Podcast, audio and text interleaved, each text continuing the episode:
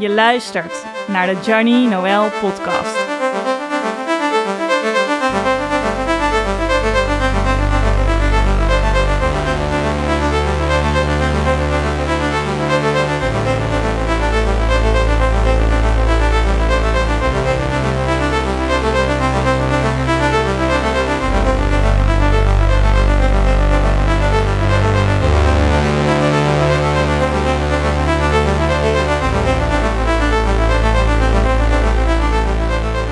Welkom, het is zeventien november tweeduizend eenentwintig en je luistert naar de Johnny Noël podcast, live opgenomen vanuit Amsterdam-West. Ik ben Johnny Noël en schrijver van het boek Sluimerstand.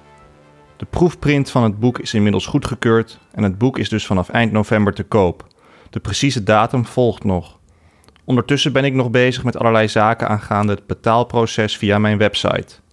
Want ik verdien het meest op iedereen die via mij of mijn website koopt.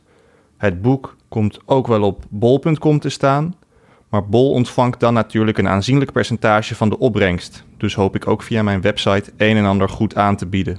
Verder is er nog de distributie die gestroomlijnd moet verlopen en ben ik bezig met de marketing in aanloop naar de release van het boek. Ook zijn er plannen om rond de releasedatum een thema-uitzending te maken, waarin ik in deze podcast in een wat lossere stijl een interview slash gesprek heb met mijn redacteur Anne-Romee Koeberg over de totstandkoming van het boek. Omdat dit allemaal wat veel is naast mijn werk, vandaag een wat kortere aflevering. Wie zich verdiept in de wereld van de podcasts, leert dat het belangrijk is een uploadfrequentie van minstens eens per twee weken te hebben. En hoewel ik het ook wel chic vind om op me te laten wachten, denk ik dat dat klopt. En dus is dat op termijn ook het streven. De podcast moet zijn vorm soms nog een beetje vinden. En als een half uur per twee weken makkelijker is, dan wordt dat misschien wel het format waar ik me aan vast zal blijven houden. Zoals ik in de eerste aflevering reeds verteld heb, worden al deze teksten uitgeschreven. En de teksten voor deze podcast beslaan inmiddels al bijna net zoveel woorden als mijn boek, waar ik zo'n acht jaar over deed. Het hangt er dan een beetje vanaf wanneer je begint met tellen. Uh, en daarbij moet worden aangemerkt dat ik in die jaren ook lange periodes met andere dingen dan het boek bezig was. En dat in het boek elk woordje vele malen vaker is afgewogen dan in deze podcastteksten. Maar toch, het is behoorlijk veel werk om elke twee weken met een tekst van kwaliteit te komen. Maar we blijven alles waar mogelijk stroomlijnen. Verder zal ik ook iets vaker met een call to action komen. Uiteraard zo kort mogelijk. Dus bij deze heel snel. Het helpt in ieder geval als je mij volgt via Instagram. at Johnny Noël. Dat is dus at G I N N I N O E L. Op dat account upload ik onder andere covers van boeken die ik kort ervoor heb gelezen. En plaats ik ook steeds een story als de nieuwste aflevering online staat, wat ook erg handig is zolang die uploaddatum en dienstfrequentie nog niet in steen gebeiteld is. Vandaag duiken we meteen de diepte in. Geen contemplatie, reflectie en evaluatie. We beginnen gewoon meteen met een boekbespreking. Zoals ik in de vorige aflevering aangaf, houden we het tot de verschijning van Sluimerstand bij literatuur en dienen deze podcasts als wegwijzers die je gaan helpen bij het lezen van mijn boek. De boeken die vandaag voorbij komen zijn geschreven door millennials en kwamen pas lang nadat bij mij het idee ontstond om Sluimerstand te schrijven uit. Toch hebben ze in sommige gevallen nog wat invloed gehad op mij in de eindfase van mijn schrijfproces. En belangrijker, ik ga deze millennial boeken dit keer rangschikken, want lijstjes, daar zijn we natuurlijk allemaal gek op deze dagen. Ik ga dus even bepalen wat de beste millennial literatuur is. Eigenlijk is het lastig om kunst en literatuur te rangschikken. Het is eigenlijk een soort jurysport. En dan hangt het er maar helemaal vanaf wat de samenstelling is van die jury en welke figuren jureren. Maar als ik in mijn eentje de jury zou vormen, dan zou het als volgt gaan. Ik zou als voorzitter van de eenkoppige jury in elk geval een shortlist opstellen bestaande uit drie boeken, toevallig alle drie geschreven door een vrouw. De eerste genomineerde is Normal People van Sally Rooney. De tweede gegadigde is The Girls van Emma Cline. En de laatste kanshebber is My Year of Rest and Relaxation van Ottessa Moshfegh. Ik vind dit drie boeken die laten zien dat literatuur wel degelijk springlevend is, ook onder jongeren. En omdat we tegenwoordig zo ongelooflijk gek zijn op lijstjes, breng ik ook even een volgorde aan. De drie beste millennial boeken volgens Johnny Noël, zo je wil. De bronzen plak gaat naar Normal People van Sally Rooney. Op plek twee de zilveren medaille, die is voor The Girls van Emma Cline. En de beste roman tot dusver geschreven door een millennial is dan dus My Year of Rest and Relaxation van Ottessa Moshfegh. Waarom geen Jia Tolentino?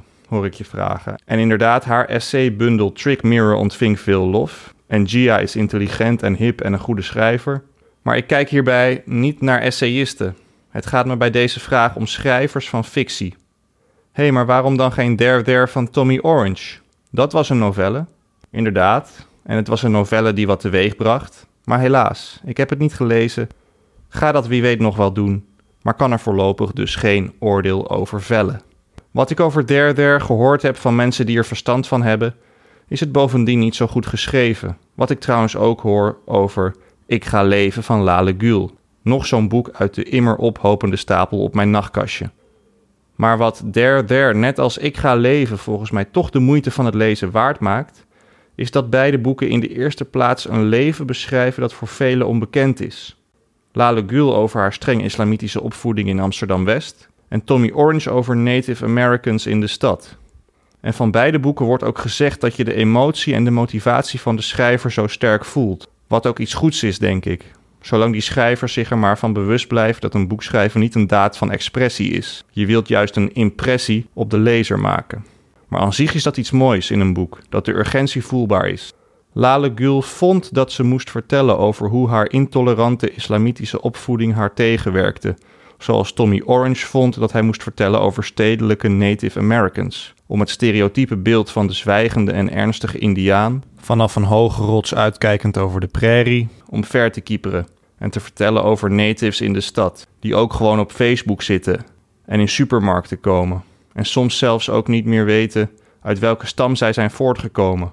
En daarom moderne powwows beleggen waarbij het niet uitmaakt of je Cheyenne, Navajo of Apache bent. Maar ik heb het al eerder gezegd, stijl en toon zijn voor mij leidend in een roman, meer dan inhoud. En hoewel beide boeken de moeite zullen zijn, is het ontbreken van een duidelijke stijl voor mij een zwaarwegend tekort.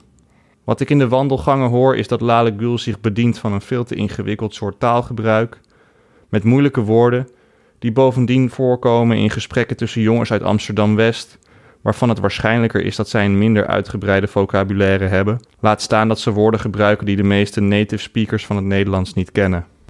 Maar goed, Tommy Orange valt dus af. En Lale Gül ook. Die laatste eigenlijk alleen al vanwege het feit dat zij Nederlands is. Zoals alle goede Nederlandse schrijvers van de millennial generatie sowieso al afvallen, omdat ze internationaal natuurlijk veel minder worden gelezen. Ik gun Lale Gül overigens wel van harte de N S Publieksprijs, die vanavond wordt uitgereikt en waarvoor ze genomineerd is, maar dat is weer wat anders. My Year of Rest and Relaxation dus. Het is mijns inziens het beste boek van de millennial generatie. We houden het omwille van de tijd bij een bespreking van dit ene boek. The Girls is zeker een boek wat nog eens voorbij zou kunnen komen. Normal People ook, maar Sally Rooney krijgt al zoveel aandacht, ook nu haar nieuwste boek Beautiful World, Where Are You onlangs is uitgekomen en de serie van Normal People ook een enorm succes is, dat het misschien overkill is om dat boek te gaan bespreken. En trouwens, wat is eigenlijk millennial literatuur? Hebben we het daar al over gehad? Nee. Ik heb al aangegeven dat het in de uitverkiezing moet gaan om fictie. En dat Nederlanders afvallen omdat we schrijvers van internationale allure moeten bespreken als we het over The Great Millennial Novels gaan hebben. Maar wanneer spreken we van millennial literatuur? Dat vraagt Olivia Sujic, zelf ook millennial schrijver van het boek Sympathy uit twintig zeventien, wat ik niet gelezen heb maar me wel interessant lijkt, zich af in een artikel in The Guardian. Is er sprake van millennial literatuur als de schrijver een millennial is? Of gaat het erom dat de novelle het leven optekent van één of meerdere millennials? My Year of Rest and Relaxation is in die zin meteen een problematisch geval. Het boek verscheen in twintig achttien en werd geschreven door Ottessa Moshfegh, die geboren is op twintig mei negentien eenentachtig. Op de Nederlandse Wikipedia staat trouwens ten onrechte twintig mei negentien tachtig. En dat moet iemand maar even aanpassen, want wie in negentien tachtig geboren is, kan geen millennial zijn, terwijl zij, die in negentien eenentachtig geboren zijn, wel binnen deze demografische groep vallen. Dit maakt deze competitie ten dele ook onterecht. Emma Cline werd pas in negentien negenentachtig geboren, en omdat haar boek twee jaar eerder verscheen dan My Year of Rest and Relaxation in twintig zestien, was Emma Cline toen The Girls uitkwam tien jaar jonger dan Moshfegh bij verschijning van My Year of Rest and Relaxation. Normal People kwam net als My Year of Rest and Relaxation in twintig achttien uit, maar Sally Rooney is twee jaar jonger dan Emma Cline en net als ikzelf geboren in negentien eenennegentig. Ook zij was bij het verschijnen van Normal People dus tien jaar jonger dan Moshfegh ten tijde dat My Year of Rest and Relaxation uitkwam. Dat moest wel even gezegd worden, want in die zin is deze strijd dus niet helemaal eerlijk. Wat ook nog zo is, My Year of Rest and Relaxation gaat eigenlijk vooral over de periode kort voor nine eleven. En is het dan wel een millennial novel? Want hoewel het hoofdpersoon niet lekker in haar vel zit, proef je wel degelijk de optimistische restjes van de jaren negentig. Zo optimistisch in gang gezet waren die door Francis Fukuyama's boek The End of History. Daarin werd gesteld dat met het vallen van de muur en het einde van de Koude Oorlog ook meteen het einde van de vooruitgang was afgekondigd. We konden ons als samenleving immers niet meer verder ontwikkelen. De westerse liberale democratie zou universeel omarmd worden als de ultieme bestuursvorm. Of dat dan via kapitalistische en of sociaal-democratische weg zou gaan, dat maakte eigenlijk niet meer zoveel uit. Dat waren slechts detailverschillen. Een beetje zoals Thierry Baudet beweert dat PvdA, GroenLinks, D zesenzestig, ChristenUnie, V V D en C D A toch allemaal hetzelfde zijn. Fukuyama zou over die partijen zeggen dat het is als kiezen tussen vijf lekkere ijsjes. Baudet zou natuurlijk zeggen dat de vertegenwoordigers van die partijen als vlees geworden representanten van de hel zijn. In ieder geval is het zo dat My Year of Rest and Relaxation dus op veel manieren gaat over dat Fukuyama-achtige tijdperk van ongebreideld positivisme. En Olivia Sujic, een niet in mijn top drie verkerende schrijver afgaande op de Wikipedia-samenvatting van Sympathy ook wel terecht, vroeg zich dus in The Guardian hardop af of je dan nog wel van een millennial boek kan spreken.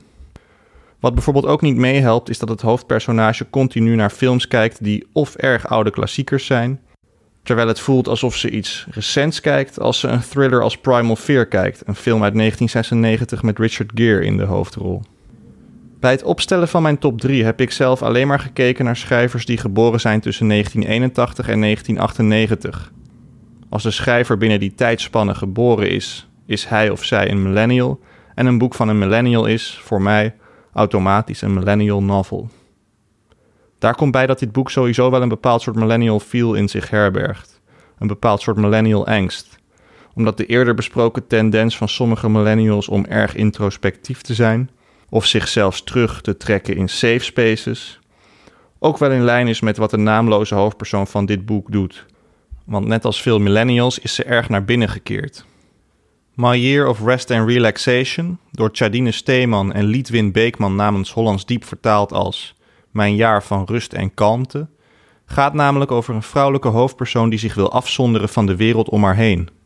Ze trekt zich terug op haar appartement aan de Upper East Side in Manhattan, met als doel de dag zoveel mogelijk slapend door te brengen. De weinige uren dat ze wakker is, verdooft ze zich met medicatie, van antidepressiva tot slaappillen, voorgeschreven door dokter Tuttle, een psychiater die tot het geluk van onze hoofdpersoon extreem onbekwaam is en nogal lichtzinnig allerlei medicatie voorschrijft.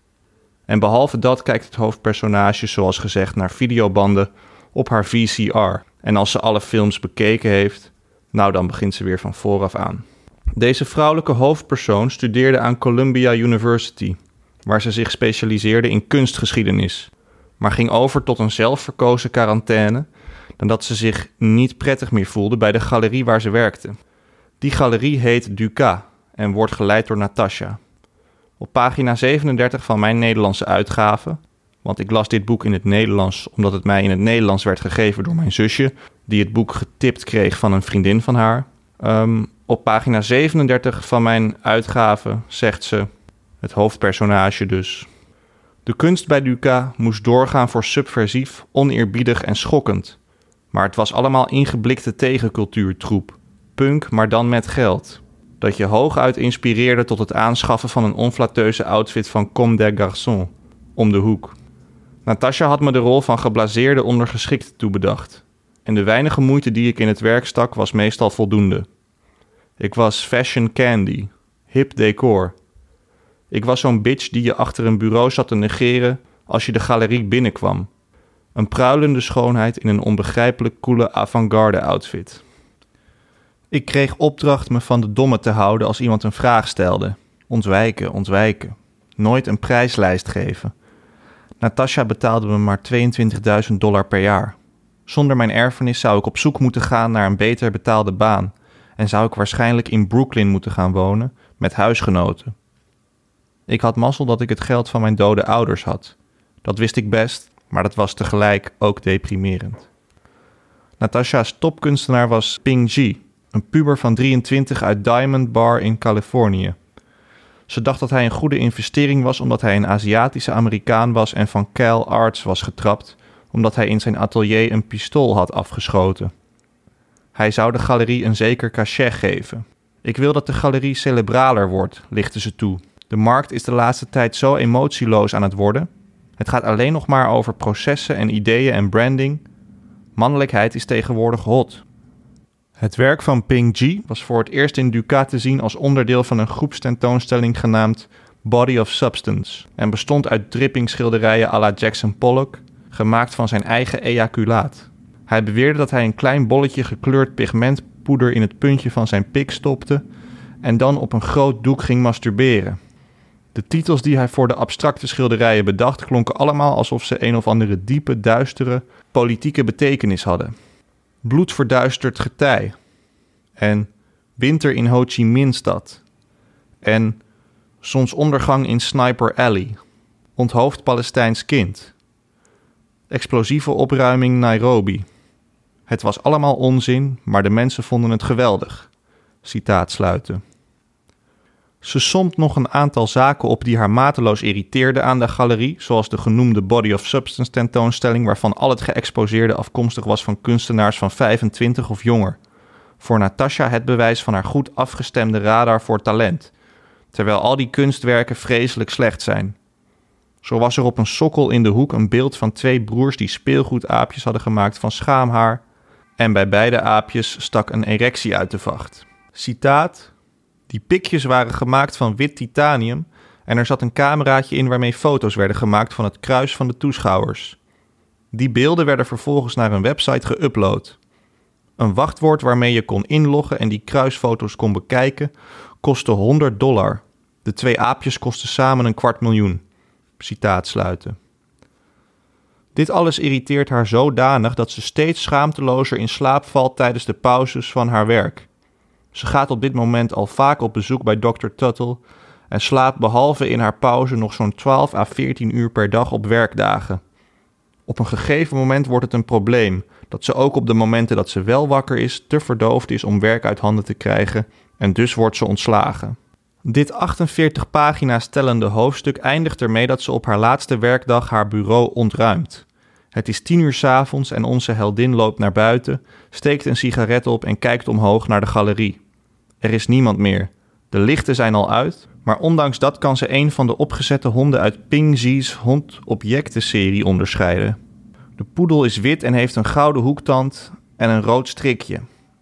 Terwijl ze naar de poedel kijkt, moet ze ineens aan haar moeder denken, van wie ze nooit een huisdier mocht. Haar moeder, die kort nadat haar vader aan kanker stierf, zelf ook overleed aan een combinatie van kalmeringsmiddelen en alcohol. Dat gebeurde terwijl onze heldin in haar laatste jaar op Columbia zat. Dit is waarschijnlijk een van de redenen waarom ze zo'n cynische misantroop is geworden, die alleen filmsterren als Whoopi Goldberg leuk vindt, mensen die ze in het echte leven nooit hoeft te ontmoeten.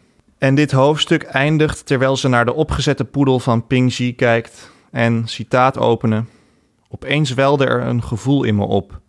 Ik probeerde het de kop in te drukken, maar het nestelde zich in mijn darmen.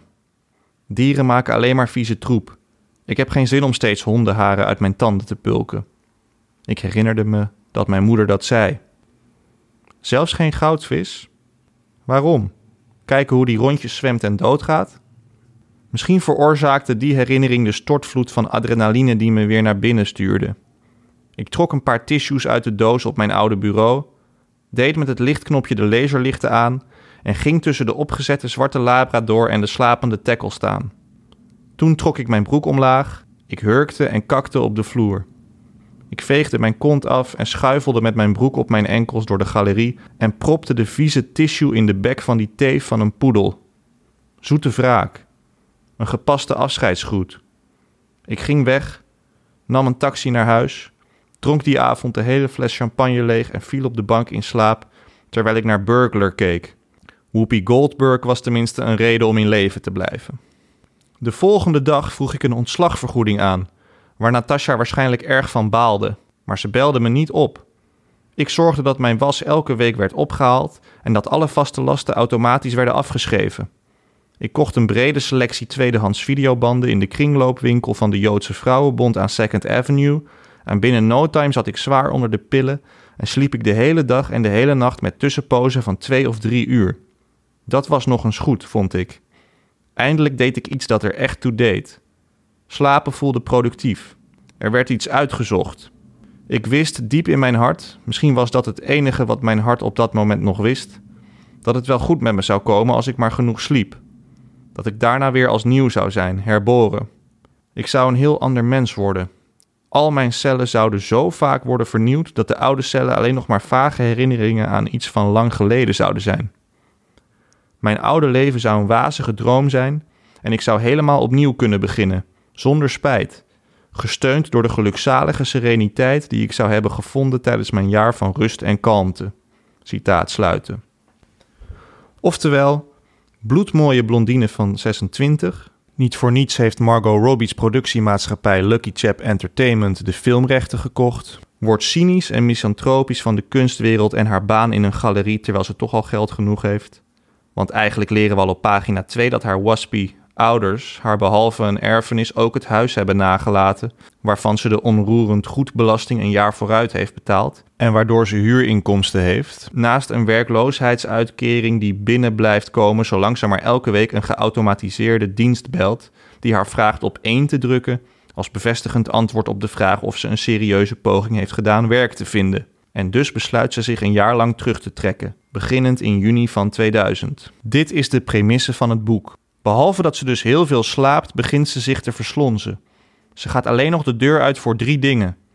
Afspraken bij dokter Tuttle, die haar vraagt een dromendagboek bij te houden, waarop het hoofdpersonage steeds duisterder dromen bedenkt om maar pillen voorgeschreven te krijgen. En die haalt ze dan bij Rite Aid, de apotheek. Ten slotte is er nog de Egyptische buurtwinkel, waar ze onder andere haar koffie haalt en waar de medewerkers, mooie mannen met brede kaken en ogen waarvan het lijkt dat ze door eyeliner geaccentueerd worden, eerst nog met haar flirten, maar naarmate ze slonziger en slonziger wordt, interesse verliezen. Want ja, ze verslonst en verloedert. Ze doucht hooguit één keer per week, stopt met het epileren van haar wenkbrauwen en het bleken van haar tanden. Ze waxt zichzelf niet meer, scrubt en scheert zich niet meer, kampt zich niet meer en smeert zich niet meer in met verzorgende crèmes. Dit is nu haar leven. Een leven van rust, verdoving en verslonzing. Een leven van rust en kalmte. Een jaar van herstelwerkzaamheden die zullen zorgen dat ze toegerust is voor de rest van haar leven en alle jaren die nog komen gaan, met hun volgeplande agenda's. Een beetje een leven als Oblomov, maar waar de hoofdpersoon in de gelijknamige roman van Goncharov zich doorlopend druk maakt over zijn eigen lethargie, of zich in elk geval slecht kan voelen als hij denkt aan wat er voor werk moet worden verzet op zijn landgoed. Daar is de hoofdpersoon in My Year of Rest and Relaxation veel overtuigder van haar niets doen als een gunst die ze zichzelf doet. En toch wordt haar pauzejaar vaak verstoord. Onder andere door Reva, voormalig kamer- en studiegenoot, die zich zorgen maakt over haar aftakelende vriendin. Is Reva een vriendin van het hoofdpersonage? Moi, zo was dat misschien. Maar in de ontmoetingen met Reva krijgen we haar meest bitchy gedachten mee. Eigenlijk is Reva niet welkom. En haar gedachten over Reva zijn naar, maar voor wie ervan houdt, ook amusant. Reva probeert de sociale ladder te beklimmen door hard te werken, haar lichaam goed te verzorgen en allerlei neptassen van voor haar anders onbetaalbare merken te kopen. Vaak vindt de protagonist Reva, die worstelt met bulimia, uh, vermoeiend. En denkt ze erg neerbuigende dingen over haar in de trant van: Reva vindt het moeilijk om te zien hoe ik uit eigen beweging mijn looks, mijn knappe vriendjes en mijn society-leven in Manhattan opgeef, omdat ze er zelf zoveel moeite voor doet die dingen te krijgen. Maar volgens mij vindt ze het tegelijkertijd ook wel leuk om mij te zien verslonsen, omdat alles dan wat gelijkwaardiger wordt tussen ons. Dit is geen letterlijke quote uit het boek, maar wel haar alles overkoepelende gedachte over Reva. Een onzeker maar liefdevol karakter, maar door de ogen van de hoofdpersoon vooral bemoeizuchtig en irritant. Ze ziet hoeveel moeite Reva heeft om af te vallen. Ze ziet hoe ze steeds verlekkerd naar de fles wijn kijkt die ze voor hen beiden meeneemt, maar uiteindelijk steeds in haar eentje opdrinkt. Soms lijkt het van Moshfegh haast een misantropische studie. Kan ik mijn hoofdpersoon nog verdorvener dingen laten doen of denken? Lijkt ze zichzelf af te vragen. Reva's moeder heeft kanker en als die uitzaait naar haar moeders hoofd, is quote, nou niet spastisch gaan doen, unquote, het enige wat onze schone slaapster uit kan brengen. Ook neemt ze op een gegeven moment een Polaroid van Reva, die ze in de lijst van haar spiegel steekt. Reva is ontroerd, want, quote, Reva dacht dat dat een lief gebaar was, maar die foto was eigenlijk bedoeld om me eraan te helpen herinneren dat ik haar gezelschap niet prettig vond, mocht ik later als ik onder invloed was zin krijgen om haar te bellen, unquote. Verder is er nog Trevor, het prototype juppie, een bankier van rond de veertig met een groot ego die werkt in het World Trade Center en die een bepaald soort toxic masculinity tentoonspreidt, in die zin dat hij alleen contact opneemt met de hoofdpersoon om zijn zelfvertrouwen terug te winnen op het moment dat hij door vrouwen van zijn eigen leeftijd gedumpt wordt. En zelf dumpt Trevor het hoofdpersonage ook weer net zo makkelijk op het moment dat hij een nieuwe date heeft gevonden van zijn eigen leeftijd. Citaat. Ik vond het vreselijk als ik dat aan hem merkte. Hij zei een keer tegen me dat hij bang was om me te hartstochtelijk te neuken, omdat hij me geen gebroken hart wilde bezorgen. Daarom neukte hij me maar efficiënt en egoïstisch. En als hij was klaargekomen, kleedde hij zich aan, keek op zijn semafoon, kamde zijn haar, gaf me een kus op mijn voorhoofd en vertrok. Citaat sluiten. Trevor doet ook in deze passage sterk denken aan Patrick Bateman uit American Psycho. Bateman, die zo'n vijftien jaar eerder een jup in New York was. Dit doet denken aan het moment dat Patrick het net met de aanstaande vrouw van zijn collega Louis Carruthers gedaan heeft. Terwijl hij zijn das strikt, zegt ze, Patrick, if I don't see you before Easter, have a good one. Een nogal pijnlijke quote, want Patrick kennende weet je als lezer dat dat inderdaad het geval zal zijn. Desondanks verkiest onze blonde schone uit My Year of Rest and Relaxation Trevor anytime boven de hipster nerds, zoals ze die op haar studie kunstgeschiedenis en in de galerie tegen is gekomen. Trevor is één komma zevenentachtig, fit, zelfbewust en ruikt altijd naar een warenhuis. En hoewel ze hem haat omdat hij zo manipulatief is, vindt ze het aantrekkelijk hoe hij niet terugdeinst voor zijn eigen ambitie, in tegenstelling tot die hipsters met hun existentiële vragen. Hoewel je deze voorkeur voor Trevor kunt begrijpen, is het nogal ironisch dat dit hoofdpersonage zo afgeeft op die existentialisten, omdat juist zij zich nadrukkelijk lijkt af te vragen wat het leven haar nog te bieden heeft. Want wat ze nou precies wil doen na dat jaar van rust en kalmte wordt nooit helemaal duidelijk. Het feit dat ze haar beide ouders verloren heeft, maakt ons natuurlijk nieuwsgierig, want ze doet zuur, maar komt er nog een moment van kwetsbaarheid, een confrontatie met het eigen leed, een ineenstorting. Dit en de wetenschap dat Trevor en later ook Reva in het World Trade Center werken, maakt dat je je blijft afvragen hoe lang dit nog goed kan blijven gaan. Reva werkt trouwens pas later in het boek in het W T C, nadat ze daar naartoe is gepromoveerd door haar baas, die een affaire met haar heeft en van wie ze zonder dat hij het weet zwanger is. De promotie is dan ook vooral een middel van Reva's baas om van haar af te raken. Als het hoofdpersonage naarmate de roman vordert ook steeds sterkere middelen begint te gebruiken en haar appartement begint te verlaten, wordt alles nog wat zorgelijker. Zo wordt ze een keer wakker in een trein op weg naar de begrafenis van Reva's moeder. En weer andere keren wordt ze thuis wakker, maar vindt ze foto's van zichzelf waaruit duidelijk is op te maken dat ze zich de avond ervoor in het uitgaansleven van New York heeft begeven. Om te voorkomen dat deze slaapwandelingen haar fataal worden, benadert ze Ping Ji, de artiest van onder andere de serie Opgezette Honden uit Duca. Bij wijze van kunstproject mag Ping Ji haar in haar slaap filmen, zolang hij maar zorgt dat ze het appartement niet verlaat. Hij zorgt dat eten en andere benodigdheden naar het appartement worden gebracht. En daarnaast mag ze, als ze wakker wordt, geen spoor meer van hem vinden. Wonder boven wonder lijkt alles op zijn pootjes terecht te komen. Het hoofdpersonage slaapt tot één juni tweeduizend één... en spendeert de zomer van tweeduizend één door haar kamer opnieuw in te richten, nadat ze alles zoveel mogelijk verwijderd heeft in aanloop naar de komst van Ping Ji. Haar designerkleding geeft ze bijvoorbeeld weg aan Reva, die alles gretig in ontvangst neemt, maar verder nogal verdrietig is. Ten tijde van haar promotie is ze zoals te verwachten viel gedumpt door haar baas en daarom overweegt ze een abortus. Nu is het hoofdpersonage die kamer dus weer aan het inrichten en ook geestelijk lijkt het beter met haar te gaan. Ze begint bijvoorbeeld wat vriendelijker te worden tegen Reva, begint haar te vertellen hoeveel ze eigenlijk van haar houdt. Maar met nine eleven op komst mag het niet verbazen dat dit boek eindigt met een dramatisch slot, dat ik voor deze keer niet zal spoilen. Wat ik wel kan vertellen is dat het verhaal eindigt op elf september. Na de tragische gebeurtenissen besluit het hoofdpersonage videoopnames te maken van alle nieuwsbulletins, die ze bekijkt vanuit haar appartement. Vooral het beeld van een vrouw die het raam van de achtenzeventigste verdieping van de noordelijke toren uitspringt, blijft ze herhalen op dagen dat ze zich verveelt of moed nodig heeft.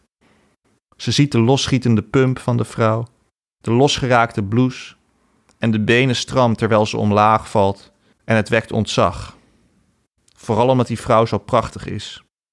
Quote, een mens, een vrouw die het onbekende tegemoet duikt en klaarwakker is. Unquote. Wil je meer weten over de Johnny Noël podcast? Volg me dan op Instagram. at johnny noël. Ik maak altijd een story als de nieuwste aflevering online staat, dus dan ben je daar meteen van op de hoogte en hoef ik je niet langer dood te spammen. Ook ben ik ermee geholpen als je me volgt op Spotify. In de Apple Podcasts app kan je dan weer beter vijf sterren achterlaten of een leuke recensie schrijven. Mensen die mij verder niet kennen lopen mij dan namelijk makkelijker tegen het lijf in hun podcast apps. Heel erg bedankt weer en tot snel, Johnny.